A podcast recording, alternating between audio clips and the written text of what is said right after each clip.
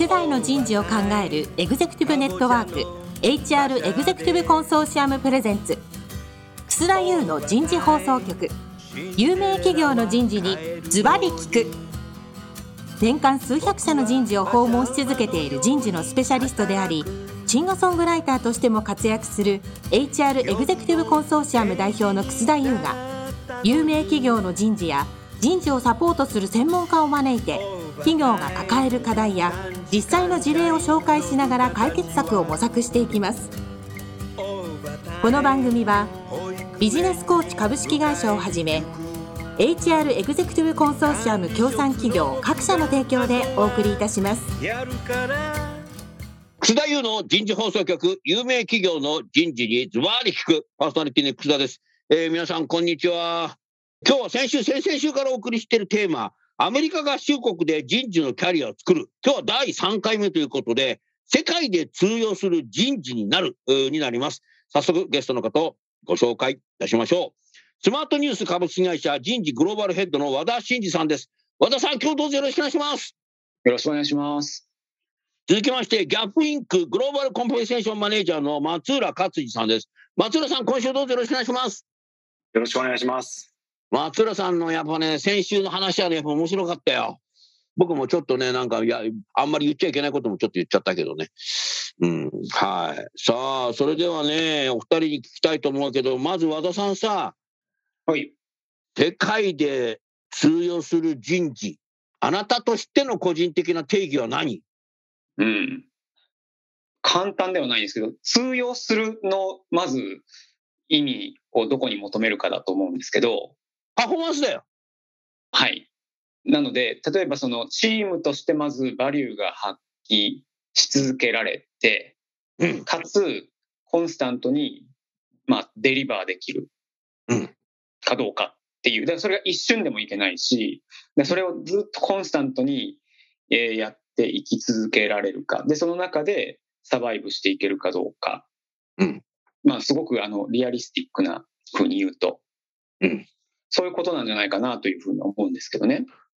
そうすると、そのそ二つは、うん。経験でできるものなの？または何か学んでいかないといけないものなの？それはね、あの、両方ですね、経験もそうだし、学んでいかなくちゃいけないし、あと、その、性格面みたいなところもあると思います、正直。性格なんだ。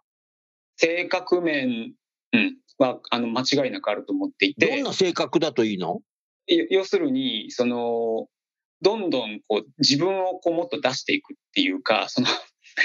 あの、恐れずに飛び込んでいって、自分のことがちゃんとこう主張できて、でもももちろん相手が言ってることも聞いて理解していきっていう、この流れに乗っていけるかどうかだと思いますね。でもそれは HR のみならず、やっぱりビジネスマンとして共通なことなのかもしれないね。そうですね。そうですね。それはそうだと思います。つまりリーダーとしてはその二つは絶対必要だよ。はい。それで、前回、前々回で話に出た、まあその専門家みたいな話があると思うんですけど、そこは土台としてはマストだと思います。そうじゃないと、まずバリューが提供できないですよね。その自分が今関わってるプロジェクトや案件において、どういう経験及び見地から、こう正確なこうソリューションを提供していけるかどうかっていう、まず経験及びスキルセットの問題が一つ。それから、なるほど。えっと、人事としてですよ、どんどんマネジメントにこう上に上がっていくっていう時に必要になってくるのは、これアメリカに特化した文脈で言いますけど、うんそのさっき言ったその専門家集団であることの裏返しがあって、そうのんデメリットの一つとして、うん割とその、なんて言うのかな、見てる範囲が、えー人事の専門家の人たちって、その自分の専門分野に限られる場合があるんですよね。だから、その人事の例えばシニアマネジメントとか、まあ、ミドルマネジメントでもいいんですけど、その彼らの役割っていうのは、うんきちんとそのビジネスコンテクストを理解した上で、うん。チームに対してちゃんとそれを共有し、その上で何を考えなくちゃいけないのかっていうふうに、こう、結局、人事の人事戦略っていうのはビジネス戦略と別々で存在することっていうのはありえないので、ここのコネクターの役割になる必要っていうのはすごくある。コネクターの役割。だから、うん。これはゲートウェイ的だね。です人事の人たちのキャリアラダーをずっと考えてもらえばいいんですけど、最初ずっと専門家としてやっていき、そのうちピープルマネージャーになっていって、うんミドルマネジメント、シニアマネジメントになってきますけど、上になればなるほど、ビジネス戦略とのアライメントっていうところに対し、自分のチームの成果が最大になるように、うまいことを結びつけて、関連づけて、うん。戦略を考えていかなくちゃいけない。ここが本当にできるかどうかっていうのは、別にこれは日本人であろうがなかろうが、その人事のプロフェッショナルのマネジメントには求められるう部分だと思います。なるほど。そこはだからアートというよりロジカルだな。そこはそうですね。で、アートの部分はですね、僕なんかは例えばマネジメントをやっていて、まあ、前職なんかも本当に100人ぐらい、まあ今もあの相当の数のチームを見てますけれども、あの、やっぱりそのアートの部分はですね、そのマネジメントするときに、なんていうのかな、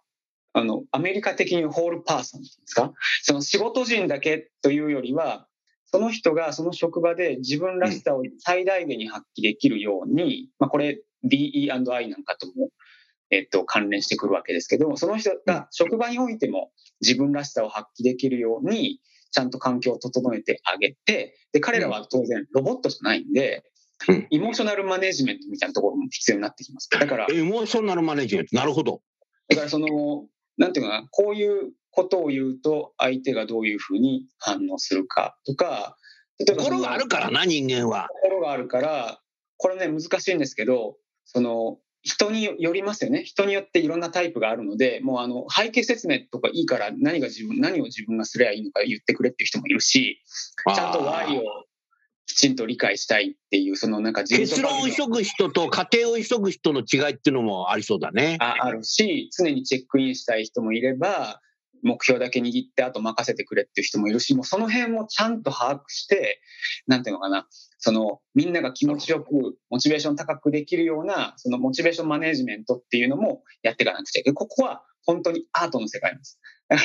あ、モチベーションマネジメントはかなりアートだな。なんかね、ソリューションがだから1個じゃないんですよ。だからここを、これ、このボタンを押したらもう全部チーム元気になるみたいなボタンがないので、そこを日々私なんかも全然できてなくて試行錯誤をしながらやっていくっていうのが、まあ難しいところでもあるわけですね。で、それも割と僕みたいに今グローバルにマネージしてると、例えば中国のメンバーとか、まあうん日本のメンバーとかアメリカのメンバーによってそれぞれ傾向がだいぶ違うんですよね。だから、まあ、あまりあのステレオタイプのことを言うと、またアンコンシャスバイアスみたいになっちゃいますけど、まあ、その国によってはイエスサーみたいな国もあるし、イエスあのみたいな国もあるし.国によってはあの表面的にすごいうまくいってるようだけど、なんか実はなんかこう、あのいろいろなこう噂が好きなような国とかもあるし、あのまあ、いろいろなんですわかるわかる。イエスサーって言いながら何もやらない国民性とかな。よ。そうそうそう。だから、そこはね、もう本当に国民性と個人差と文化の違いと、その人たちのキャリアのそのどの段階にあるかとかによって、もう複数の無限の組み合わせができるので、そこを考えながらこうなんかマネージしていく。で、しかも一人一人ね、そんなに時間取れるわけでもない中で、こうやっていくっていうのが、やっぱり結構チャレンジですよね。だからこういうことをちゃんともうちょっと慣れてきて乗り越えられるようになってくると、もうそれこそ世界に通用するっていうか、まあどこのどんなチームを持っても高い成果が出せるチームを作っていけるようになっていけるんじゃないかと思います。うんうんそうすると、人事の中で対話をするっていうことが重要になってくるかもしれないね。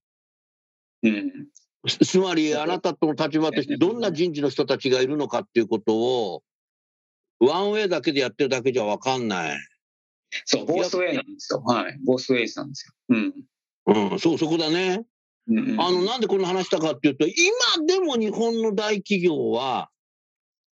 人事から現場にね、通達文しかいらない会社がある。うん。通達文ですよ。2022年65号とかつって、第65号みたいな。通達文。存在してんですね、そういうの。通達してるよ。で、通達文何が悪いのとかって言われちゃってさ、あらーみたいな。通達文で現場の社員が動くと思ってるんですよね。で、それ読まない人もいるんじゃないのって読まないやつが悪いんだ。で、それでちゃんと提出するのって言ったら、提出しないやつが悪いんだ。でもそれでもなんか、25日は給料入る人たちなんだよね。なんで、その、今、楠田さんがおっしゃったような世界って日本独特のある種やり方じゃないですか。まあ、そういう言い悪い置いといてそういうやり方ですよね。そうそう、いい悪い、うん。置いといてね。で、それが、まあ今回のテーマでグローバル、他の国とかでも通用するかどうかっていったときに、そのやり方だとうまくいかない可能性がとても高い完全にもうアウトだよな、それ。そうなので、そこでうまくいけるようにアジャストできる場合と、もしこれができないんだったら通用はできないと思いますという話かなと思いますよ。うん、そういうふうにやっぱ自分は変わらなきゃいけないんだって思うのは、和田さん人事経験していつ頃でした？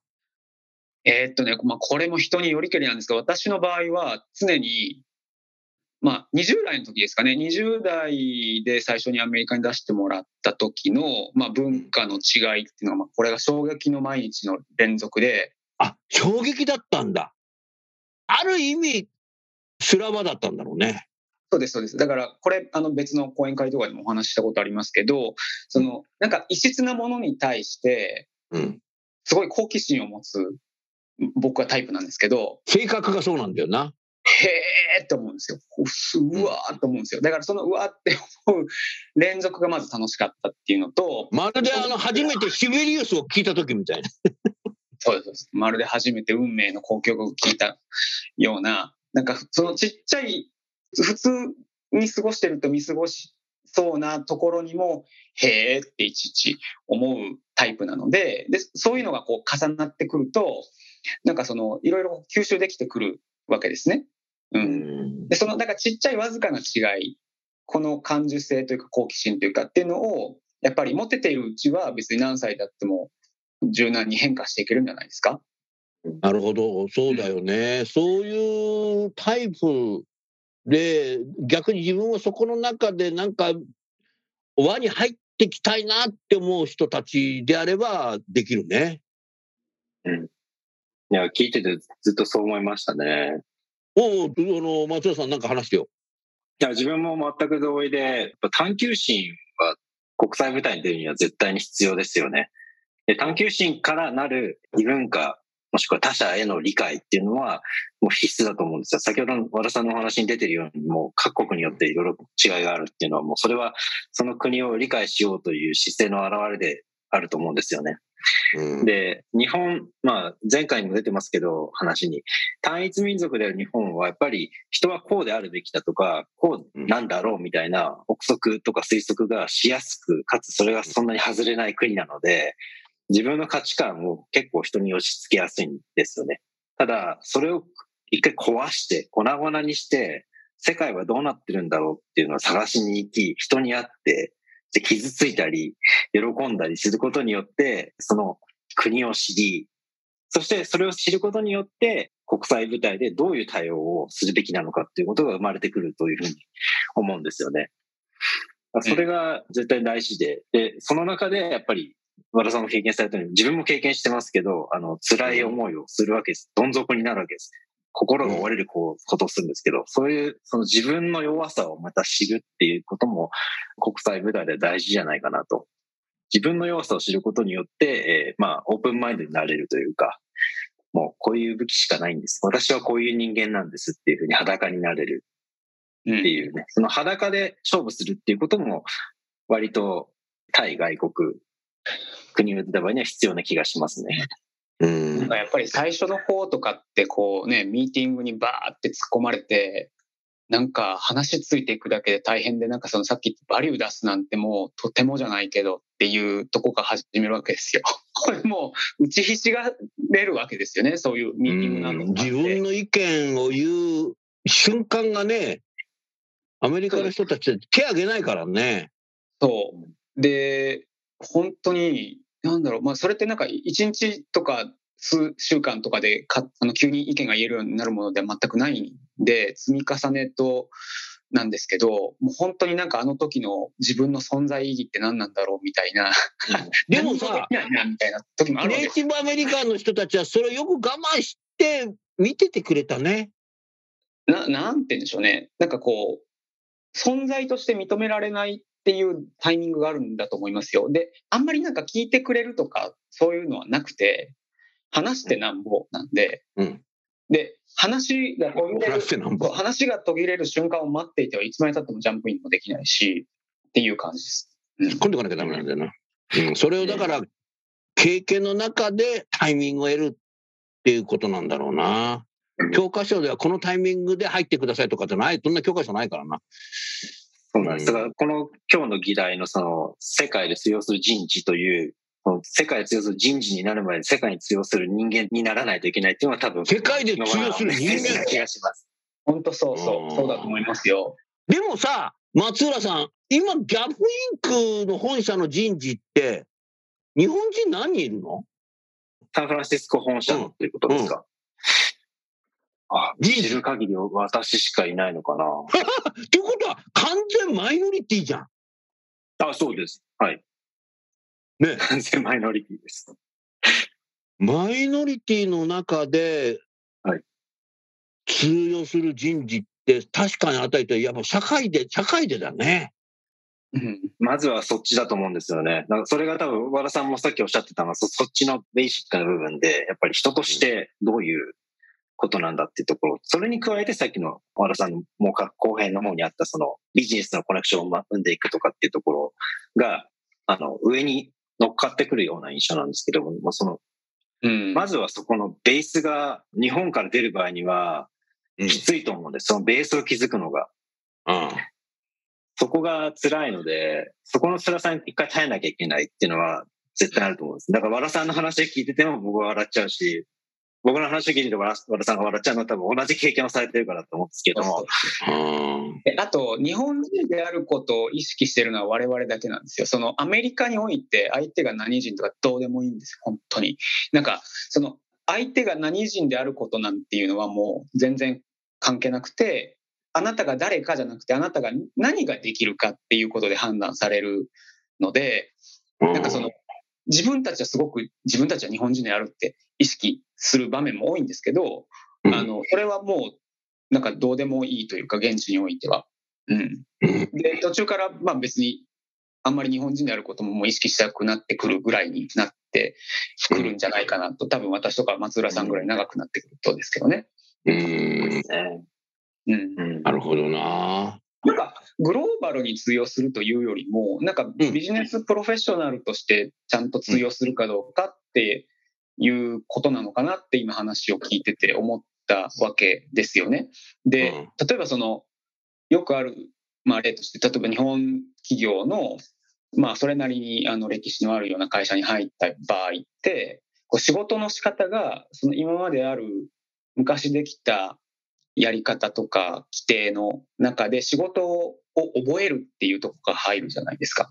うん。で、その時になんかこう、これはなんでなんだろうとかいろいろ考えながらいろいろこう変えていけるといいんですけど、まあでもとりあえず今のやり方だったりだとか、プロセスだったりとか、ルールを覚えるっていう仕事のスタートの仕方ですね。うん。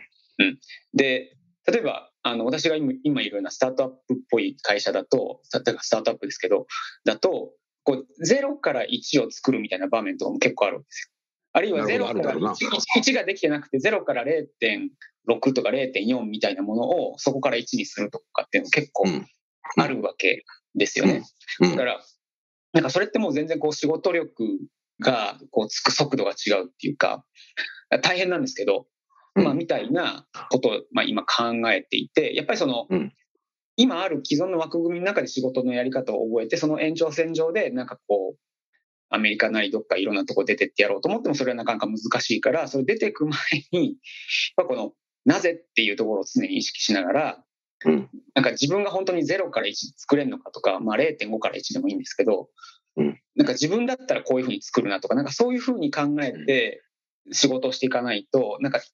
違う環境に掘り出された時に通用しないんじゃないかっていうのが言いたかったことなんですけど。ああ、確かに。目的思考ですよね。うん。目的思考は大事だと思うんです、絶対に。おっしゃる通りだなと、すごく納得します。あの、やっぱ1アクション1アクションに理由があるはずなんですよね。ぼんやり生きている暇はなくて、ぼんやり生きてる暇がない。そうなんです。だと思うんです。そういう場面に出たいという人は。そうじゃないと、勝っていけないと思うんですよね。なので、やっぱり日々の積み重ねになりますから、そのどう毎日を生きるかはだとっても大事だなと思いますし、うん、うんそうその目的を持ってやってるかどうかって全然変わってくると思うんですよね。なのなのでですよ、アメリカではあんまりその引き継ぎっていうものが日本ほどないんですよ。あるんですけど、引き継ぎがない。うんあるんですけど、その日本みたいになんか1ヶ月とか2ヶ月かけてやったりとかしないんです。あの、人が辞めるときは、基本的には2週間 notice といって、これ practice ですけど、法律じゃないんですよ。法律だったらその日に辞めますって辞めることができるんですけど、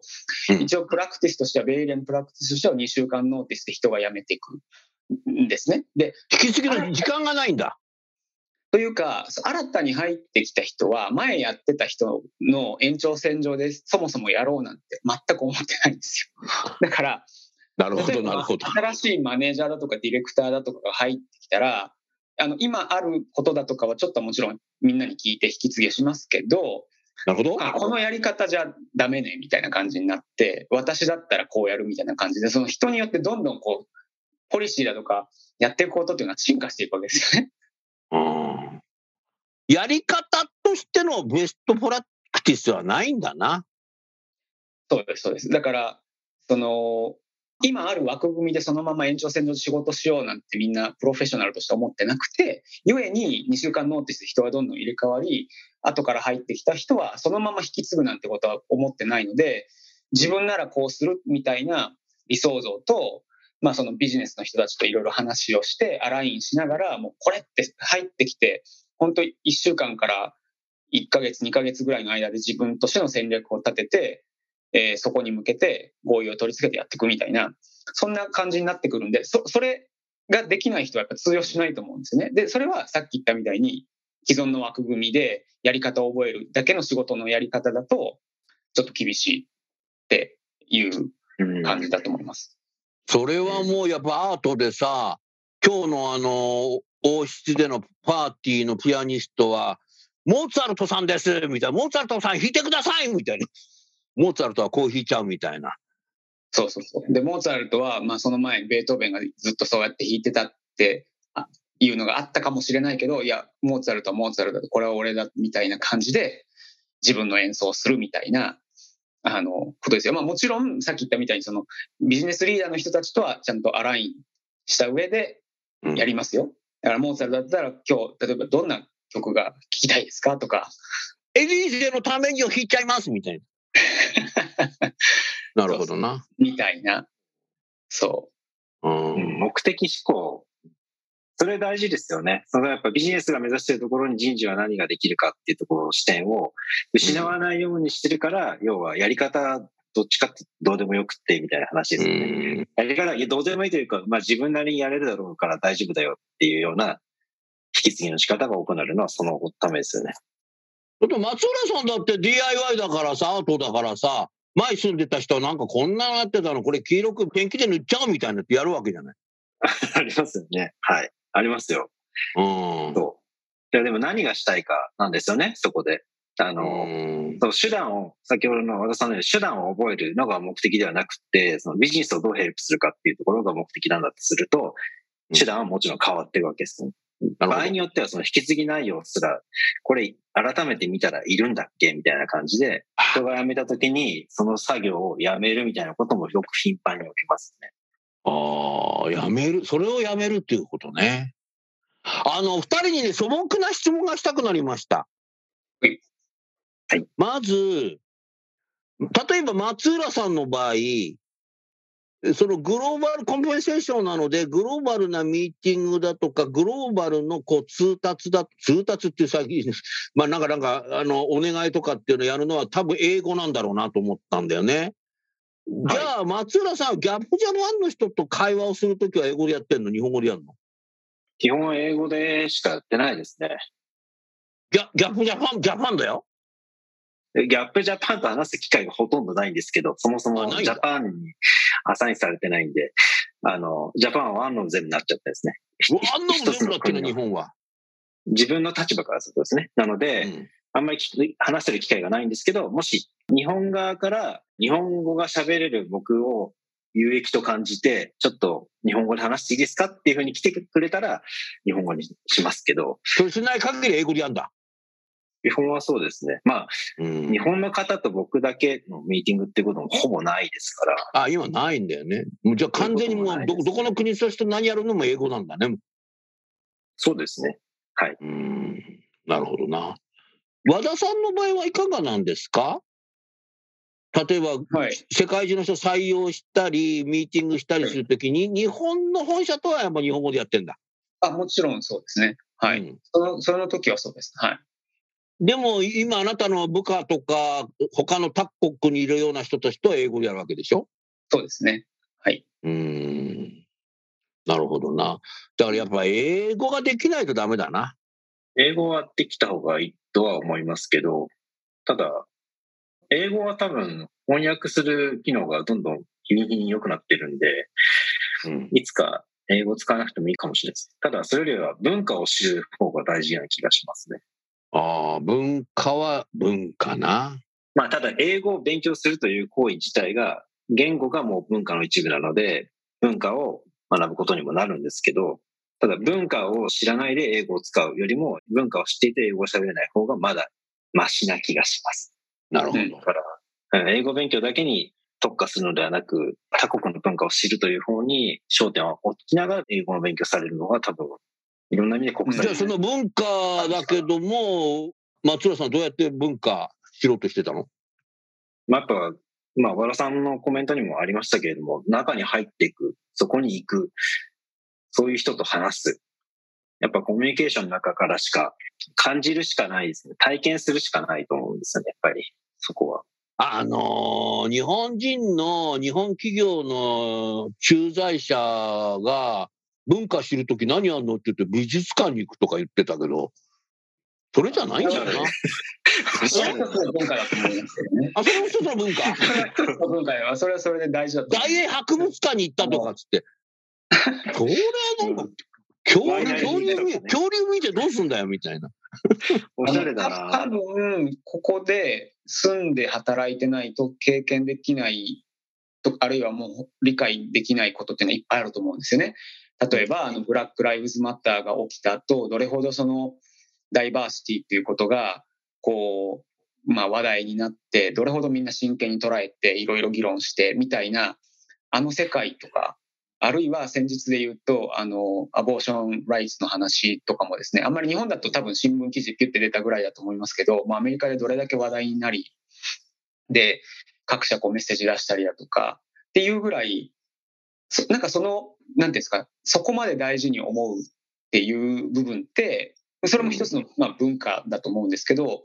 文化やあるいは歴史的な背景とかっていうのは、やっぱここにいて、こう日々感じることができることっていうのはいっぱいあるんですね。積み重ねだと思います。ハロウィーンがなんでそんなに大ごとなのかとか、うん、この週末で言うとジュライフォースとかも結構盛り上がるんですけど、うん、なんかそういうあたりだとかですね、やっぱりね、ここにいないと、あの、わからないことってね、たくさんあるでしょうね。うん。うんそうだよね。文化、カルチャーってそういうことだよね。いやー、面白いね。うん。やっぱ日本で通用する人事と、やっぱ世界で通用する人事ってなんかかなりやっぱり壁があるっていう言い方じゃないけど、意識も違うね。意識。そう。あの、英語が上手い人だけっていう意味で言うと別に日本にもたくさんいらっしゃいますよね。で、もうアメリカなんか歩いてる人みんな英語上手いですよ。はいはいで、日本の市場って面白いじゃないですか。その、本当にまだまだ長いこと勤める、いわゆる日本の伝統的な企業群で、とそこに勤めるっている人たちと、うん、えっ、ー、と、割とその企業を転々としてキャリアを築いていっている、まあ、いわゆる外資系の塊と、二つ大きくこう、分かれますよね。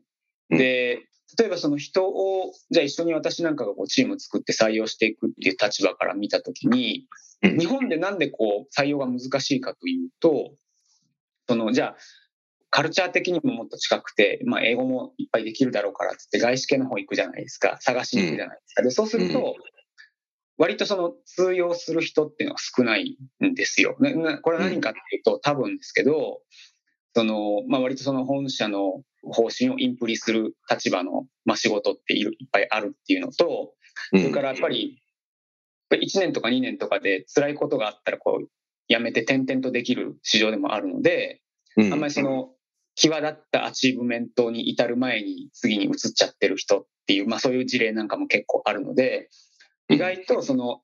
英語が上手い人も多いし、えカルチャーも理解してくれてる人は多いんですけど、うんと本当にこうなんかこうグローバル市場で通用する人事の人って多分数えるぐらいしかいないと思うんですね。で、反対にじゃあ大企業の方とかに行くとまずそもそも社外を知らなかったり、転職してても1社2社とかだったり、あとカルチャーとか、さっき楠田さんがおっしゃった通達みたいなところだとかっていう観点からそもそも結構もうマッチが難しいんじゃないかみたいな、もちろん素晴らしい方々はいっぱいいるとは思うんですけど、その探す難易度で言うと、外資系に行ってもそんな簡単でもないし、じゃあかといって日本の大企業の方に簡単じゃないしっていうことで、結構難しいです、人を探すのは。うん。うん。そう。という難しさがありますよね。うん。従いまして、やっぱり、この今日の結論は、世界で通用する人事は日本にはあんまりいねえぞっていう。したがって1回目2回目の話からするともっとプロフェッショナルになっとけと。いやあのいらっしゃることは間違いないんですけど探しにくいということと探しにくいあと、そのプロフェッショナルが育ちにくい構造になってるんじゃないかなと思います。今、あの、申し上げた、やっぱりそのジャパンブランチみたいな感じになってきたときに、どこまでその中核なメンバーとかリーダーシップ、本社のリーダーシップメンバーの一員として、こう戦略立ててプラン立ててってやるとこから食い込めるかどうかっていう意味において言うと、なかなかそういうポジションもなあの少ないんだろうなっていうふうに想像するんですよね。だから構造的に結構難しいかなって思っていて、そこがあの第1回目にあの話したなんかそのなぜアメリカでキャリアを積むことにしたのかっていうところにもちょっとつながってああ、そこにつながってくるわけだね。あります。あります。そうすると、決して日本企業がジョブ型を入れて人事もジョブ型になって JD があるから大丈夫よではないってことだよな。ではないし、やっぱり労働市場がもうちょっとこう、今、高化してるので、もっとここが柔軟になって、人の人材の流動性が高まっていかないと。それはだから逃げ出すしちゃダメだってことだよな。うん、あの、まあ、逃げ出す。マーケットに出てくる人が。はい、ポジティブなやつでも。うん、ポジティブなやつですよね。とにかく労働市場がもうちょっと活気を帯びてこないことには、まあ今、日本はやっぱり労働法で正社員がガチガチに固められ、まあ、守られすぎていると僕は思ってるんですけど、なので、本当にこう、硬直化してるわけですよね。労働市場。だから、そこにおいて出てくる人材って本当はごく一部。で、そういう人たちは、まあ、さっき言ったその外資系軍とかっていうところでご活躍されてるわけなんですけど、まあそこも構造的な難しさなんかもあって、なかなかその育ちにくい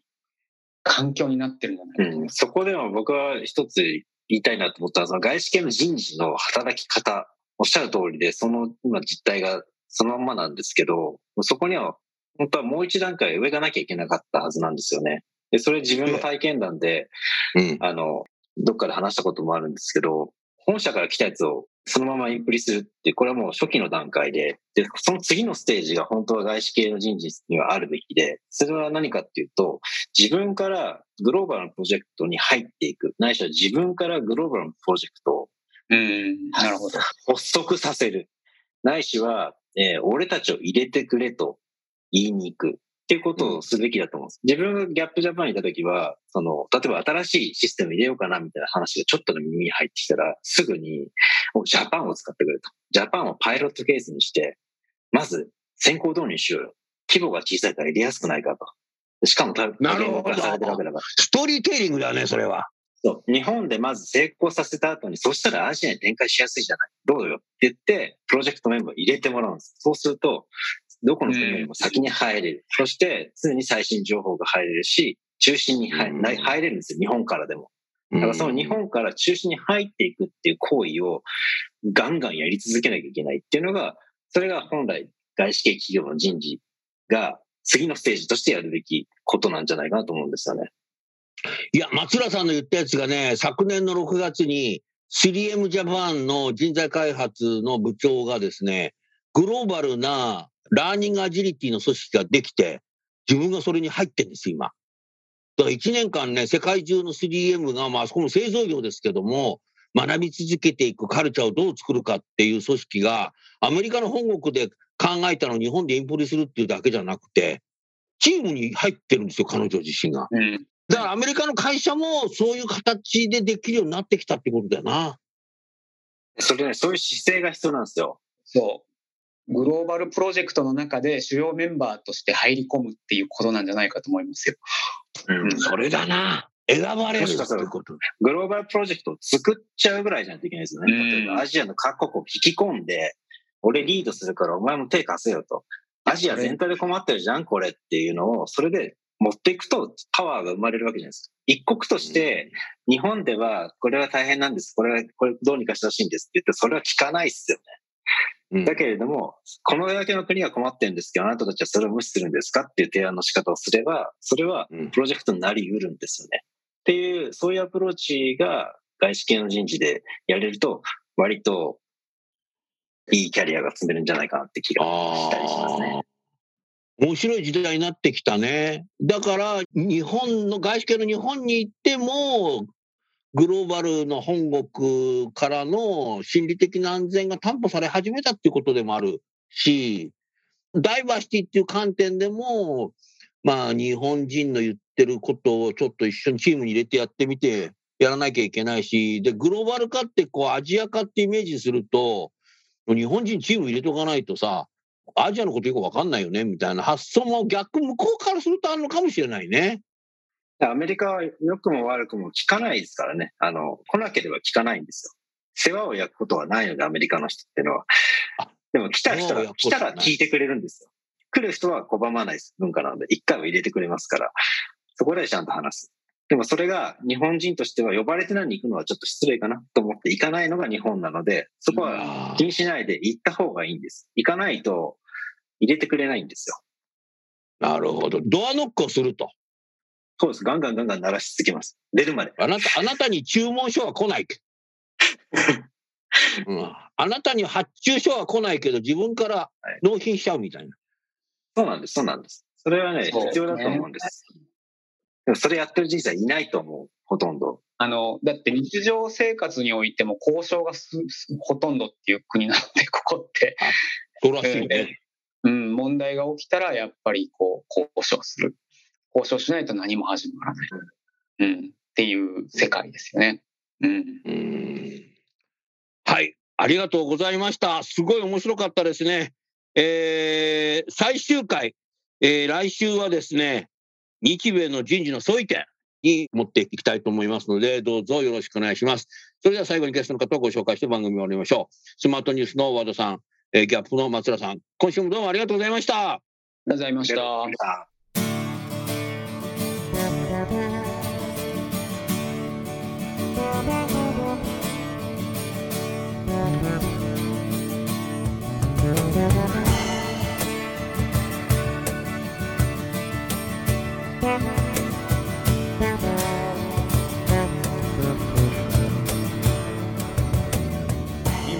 今日のお話はいかがでしたか？楠田優の The Times Will Change 時代は変えられるとともにエンディングといたします。この番組は日本最大級の人事ポータルサイト HR プロのウェブサイトからもお聞きいただくことができます。HR エグゼクティブコンソーシアムでは月例勉強会や分科会などを通して人事エグゼクティブの方々の共通の人事課題に関する本音の議論の場を提供しています。ご興味がある方はぜひウェブサイトをご覧ください。この番組は人と組織の生産性を高めるビジネスコーチ株式会社。HR エグゼクティブコンソーシアム協賛企業各社の提供でお送りいたしました。楠田優の人事放送局。有名企業の人事にズバリ聞く。それでは来週もお楽しみに。